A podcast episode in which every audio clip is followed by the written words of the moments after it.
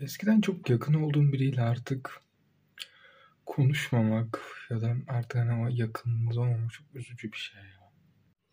Hani çünkü belki o kişiyle büyümüşsünüz. Hani belki hayatınızdaki bütün o gelişimleri, o glow up'ları beraber yaşamışsınız.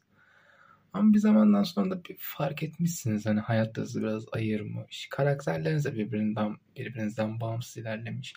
Ve bir zamandan sonra artık hani birbirinize de çok iyi gelmediğinizi fark etmeye başlamışsınız. İşte bu çok acı verici bir şey ya. Ve böyle durumlarda ben arkadaşlıklarımı bitirmekte gerçekten çok zorlanıyorum.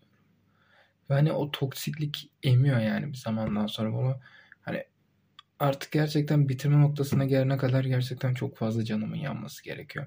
Çünkü o kişinin varlığı hani bir en yakın arkadaş hani böyle bir hayal var ya bu benim en yakın arkadaşım en yakın arkadaşım.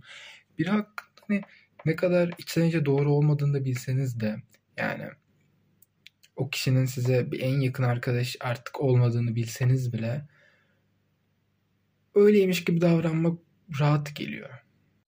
Ve durum hani öyle bir noktaya geliyor ki artık hani mesela o arkadaşla bitirmek için bir ekstra bir konuşma bile yapmaya bile gerek duymuyorsun. Yani istemiyorsun. Çünkü artık konuşarak çözülebileceğin bir şeyin olmadığını farkındasındır. Hani yıllarca bu şekilde gelmiştir hani. Ya sürekli böyle bir geçmişin hatırına, geçmişin hatırına böyle bir affetme. Hadi sürekli devam etme. Belki yine düzelir hevesi vardır ama gitgide yani o arkadaşın sana zarar verdiğini hissedersin.